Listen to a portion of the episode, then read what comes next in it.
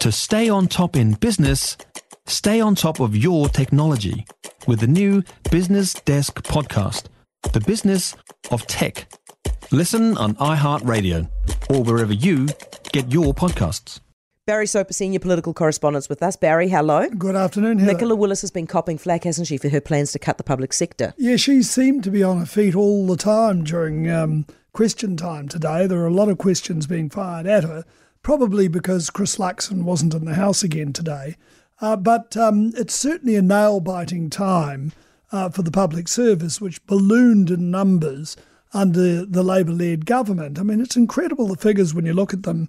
2017, there were 47,000 public servants. Six years later, an additional 16,000 had been added to the numbers. Um, chief executives, you'll be aware, Heather, were summoned uh, to a meeting this week in the Beehive with uh, the Prime Minister and his Finance Minister, Nicola Willis, uh, who says she's convinced public service bosses want to make savings. Actually they've been really engaged in that exercise and they've engaged their staff in that exercise and they are proactively coming up with ideas for delivering uh, better value and delivering savings. I think they can deliver it. I think many of them know that the track we've been on as a country is unsustainable.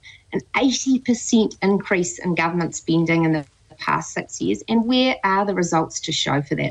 Sorry, that wasn't in the House. That was her talking to uh, AM on. Um, oh, yeah uh, TV3 this morning. But um, you can tell that to the Defence Force. Uh, Australia's leaning on them to spend more money on defence, and New Zealand's always been leaned on by Australia to do better in terms of spending. Well, they're expected to make uh, around 6% of savings as well, along with all other um, public service departments. So uh, that's a difficult one. But um, look, there um, was more debate over the government uh, hitching benefits to the inflation rate what, rather than to wages. Uh, well, sorry, to wages. Um, um, that wages are now the new link rather than uh, no, it's, no, the, it's the other way around. No, the they're linking around. it away yes, from wages to inflation. Um, and uh, it's been said it'll increase uh, child poverty by around seven thousand. Yeah. Um, and that was the vein the Greens uh, co-leader uh, Marama Davidson uh, adopted in Parliament today. Yeah. But she scored something of an own goal. Does she accept the statement in the Salvation Army's State of the Nation 2024 report, which says that, quote, in 2023, for households relying on welfare benefits, income levels continue to fall significantly short of what is needed for some level of participation in society? Uh, Mr. Speaker, on behalf of the Minister, the answer is no. However, I do agree with the statement in the Salvation Army report that says we have a new government that cannot take credit for the positive developments outlined in this report or be blamed for the disturbing developments that have taken place over the last one to three years. wow, that's scathing. So, yeah, it was a bit of an own goal, uh, her posing that question. Mm just gave the ammunition to Nicola Absolutely. Hey, how many Kiwis left the country last year? Uh, incredible, the number who did leave. Um, uh, 47,000 left the uh, country in the year ending December.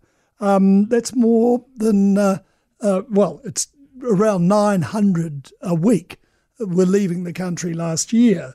Um, uh, 173,000, however, arrived in the country. Yeah. And that's putting all sorts of pressure on uh, not just Adrian Orr at the Reserve Bank, but uh, also on housing and all other services that we have. Yeah, yeah. Uh, and the West uh, Westpac senior economist Michael Gordon he said that um, migrant inflows appear to have passed the peak now, which is uh, probably not a bad thing. But um, it's likely that um, they'll be catching up on movements that were delayed uh, during the COVID period. So a lot of people are coming here but that creates all sorts of problems. And um, uh, certainly the Reserve Bank, uh, it's worried about the inflationary impacts on people coming to this. But country. I mean, you know, we talk about that a lot, but as you would have experienced when you went into hospital, we cannot run this country without migrants. Like literally every nurse, bar about four of them, are foreigners. Well, I'll tell you what, Heather, when I and came out of migrants. anaesthetic after the first operation, uh, gen- genuinely, I thought I was in another country. This is when you were kooky, though, eh? This is when you went a bit yeah, crazy. I was a bit kooky, yeah. yeah but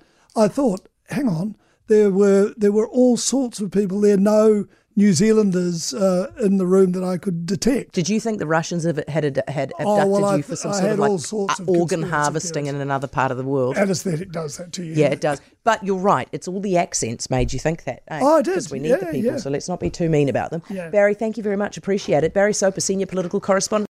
For more from Heather du Plessis-Allan Drive, listen live to News Talk ZB from 4 p.m. weekdays or follow the podcast on iHeartRadio. If you enjoyed this podcast, you will love our New Zealand Herald podcast, The Little Things, hosted by me, Francesca Rudkin, and my good friend Louise Airy. We focus on all the little things that you can do to make a positive impact on your life and to cut through the confusion from the health and wellness industry. Join us every Saturday to hear from the experts for all the tips and advice you need. Just search The Little Things on iHeartRadio or wherever you get your podcasts.